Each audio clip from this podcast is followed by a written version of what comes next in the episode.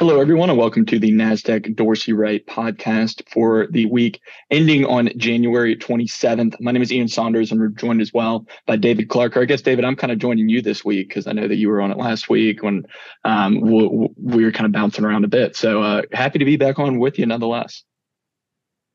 Yeah, no, and last week it was a conversation when I kind of changed things up a little bit, talking about sectors.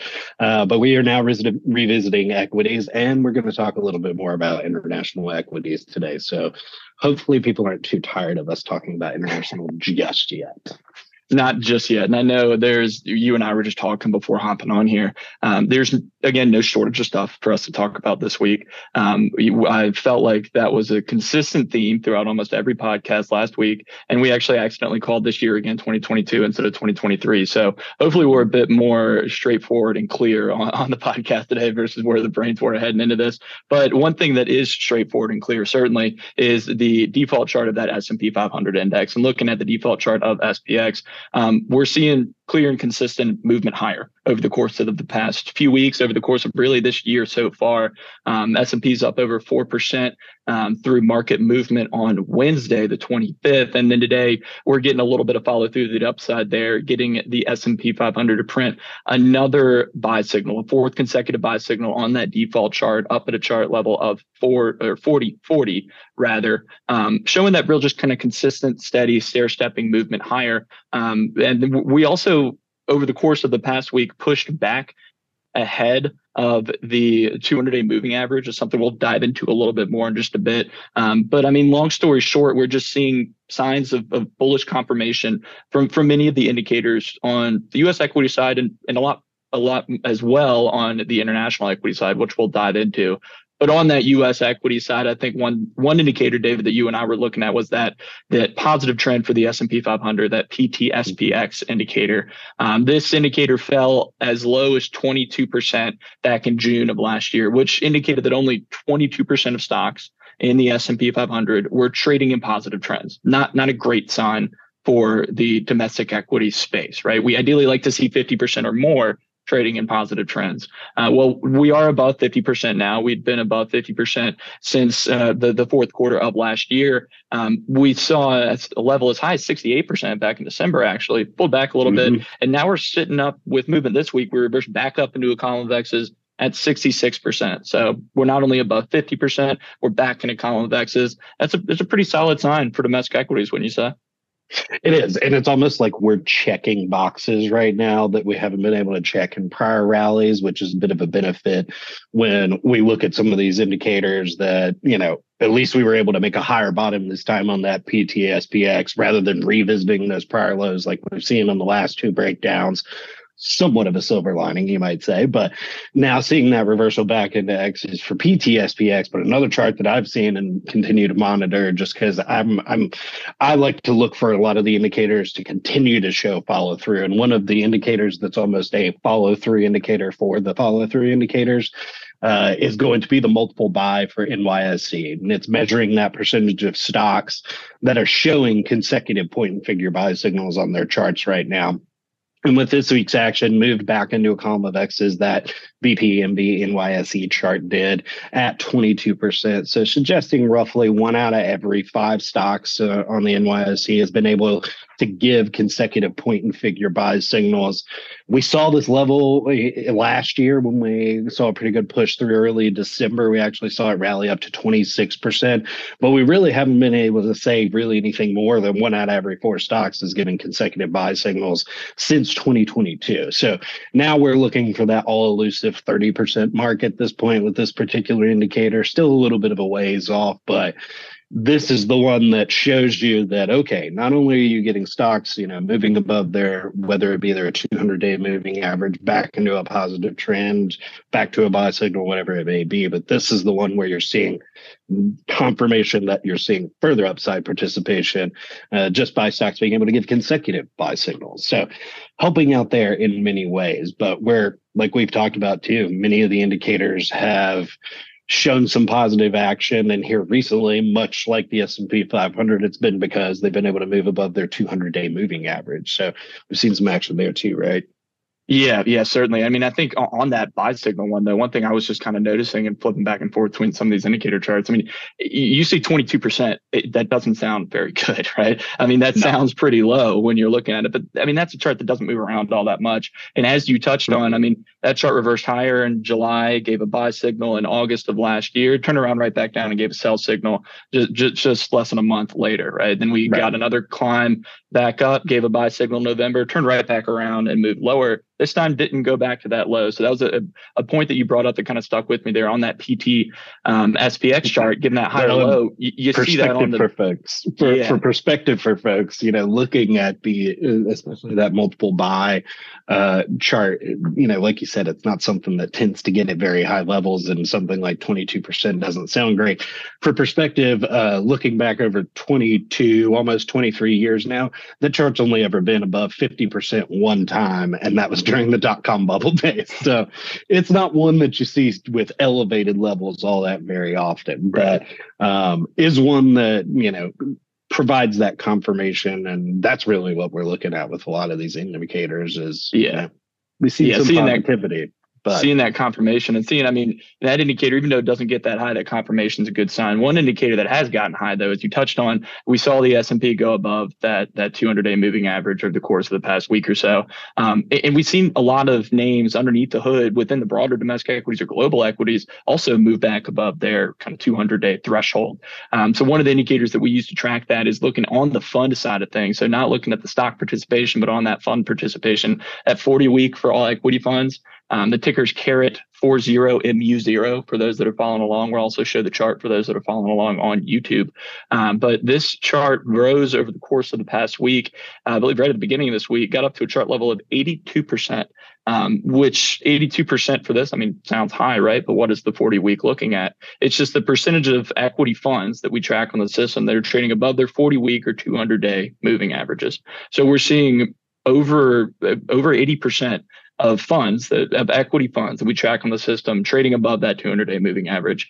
Um, that, that's a good sign for for fund participation and actually the highest level we've seen for that indicator um, in over a year since going. You got to go back to November of 2021 to see the same kind of level. Then it was a level that was declining, starting to back off a little bit, uh, but nonetheless over a year of of lower participation readings from that uh, that more kind of classic 200 day moving average perspective. Good sign to see a lot of names kind of underneath the hood continuing that follow through to the upside. It's not just a few names that, that that are that are moving things around there. We're seeing some good follow through from a lot of funds. And David, I know you were mentioning before we were hopping on here that uh a year ago, November is a kind of an interesting time to be related to from a fund scoring perspective. It is because if you actually roll over to the asset class group scores page right now and you take a look at just that non US view, you're going to find a number of groups scoring above three within that non US group, which is something really we've not been able to say in many cases in about a year uh, or more. And, and and for many of these groups, it's their first trip back above three or seeing that group scores score above that three threshold since really November, October 2021 is when a lot of those groups were improving back summer, September of 2021. But we continue to see non-US groups, whether, you know, at this point it sort of started with Europe and we sort of talked about Latin America there for a while, but uh, broadly speaking, as it stands today, uh, there really is aren't many areas that are faring better than cash, and there really aren't that many areas right now within that non-US view scoring below three. You know, it's probably the most we've seen scoring above three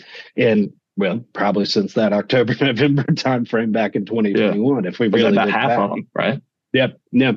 At this point, so that in addition to seeing money market and really uh, you were talking about it earlier the only international or non-us group related within the asset class group scores page right now that's below us money market is frontier markets Every right. other group has moved back above that US money market group.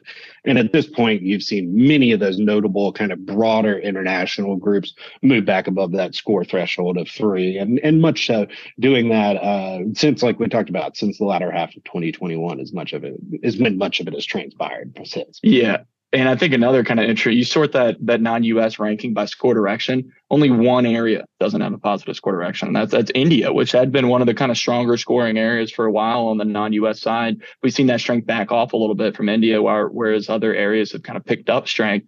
Um, but only one group out of the those broader kind of non-US focused uh, classifications there showing a negative score direction, and like you said, only one area showing a score below that money market mm-hmm. group, kind of that sub 2.5 score a lot of breadth that we're seeing from the non-US side, and that's helped that U.S. money market group really kind of get to da- back down into dampened territory, falling down to a reading of what 17 percent uh, with market mm-hmm. movement there through Wednesday. at some of the the lower readings we've seen in uh, in uh, uh quite a while. There, you got to go back to the January. So again, about a year. You got to go back mm-hmm. to the mm-hmm. January timeframe and in uh, 2022 to see the the that money market percentile rank scoring at such a low field position. Well, and it's it's like we've talked about. You know, we folks may think we're quote unquote beating a dead horse when we're talking about non-U.S. and international equity improvement and continuing to talk about it, but for the lack of something better to talk to truthfully or to, to talk about it's it's something we continue to see and you know that that recent fall in the US money market group has been because of that non-US and that international improvement. I mean, yeah, you've seen some sectors do it as US equities have been able to rally and but it's been non-US that's been the primary driver behind a lot of that so-called US money market weakness now developing some weakness relative to other things and really falling below that 100 spot ranking for the first time in probably 12 months sitting around the score of two and a half. Not really you know many things within the non-us view scoring below that. And even if you look at us right now there's been a decent number of them that have been able to pop back up. But that that's developing into a picture where finally we're seeing global equities improve above cash and give investors some type of option there. And you know two of the groups that i've continued to watch on and and within this asset class group scores page they're good sort of proxies for global um, is going to be the all global and international to diversified group. And then today i i was looking at it and comparing it to that all us equity diversified group because they're scoring so close and was just curious when was the last time they've scored this close? They were scoring pretty close about, you know, you guessed it, 12 months ago. But really you have to look back to that latter part of 2018 or even mid 2018, if I'm remembering right, that you saw all global and international diversified scoring above all US equity diversified. So two of those major groups, one representing global equities, the other representing US equities primarily in a diversified manner, showing that international has been the improvement where you've seen that improvement and, and almost gained on a relative basis. So again, adding further evidence that we can't continue to really ignore international equities at this point. It's becoming more of the conversation. It's almost like when we talked about commodities last year, it was hard to convince ourselves to think, is this really happening? But, you know, we saw what what happened with commodities. We don't have a reason not to believe at this time that we might see the same amount of international equities, at least for the moment. Yeah. Um, and because yeah. of that, I mean, you have to pay attention to what funds you might be taking exposure to, and and this is where sort of sparks some of the conversation is looking at something like ACWI, which says it's a global fund, versus ACWX, which is going to be XUS. So, you know, looking at those two charts right now, both have given consecutive buy signals, both have rallied pretty notably here recently. But when you look at ACWX for that non US piece, you've seen that it's able to rally above prior resistance. It's now trading at a level you haven't seen since April of last year. And additionally, you've seen ACWX move back into a column of X's on its market RS chart. So showing that on a relative basis, the fund is improving improving against the S&P equal weight here recently. And it's the first time since 2018 that that chart has been back in a column of X's. So not only are we seeing sort of more near term things that say, okay, international is really starting to prove itself, but now we're starting to get some of those more intermediate to long term things, such as, you know, you all global and international diversified moving so close to US equity diversified, even seeing this ACWX move back into a column of X's against the S&P equal weight. It's been some years since we've talked about those. So well, we'll uh, see if they can continue to show that follow through. We uh, sort of ride with international equities right now. Yeah, and I think part of that too, David. I mean, you said kind of beating that horse on that front. That's because we haven't we haven't been able to really talk about it for what almost almost 20 years at this point. I mean, it's been what 15, wow. 20 years since we've seen some of these international readings, or we've seen international equities ranking ahead of the domestic equity representatives. Um, I mean, even like on that group scores comparison, I mean, you've seen international move ahead of that or the broader global international diversified move ahead of the US diversified over the past 15 years, but it hasn't been able to stay there. And so I think that's right. going to be the real important thing to keep in mind is is that when we're looking at these, these these scores have certainly happened. We've seen these some of these changes happen from a scoring perspective. Haven't seen as many changes from an RS perspective, and that's giving us a little bit of credence to look at. Okay, this is definitely something that we want to keep an eye on because when we haven't been able to talk about it for so long, it's probably pretty important that it's happening again.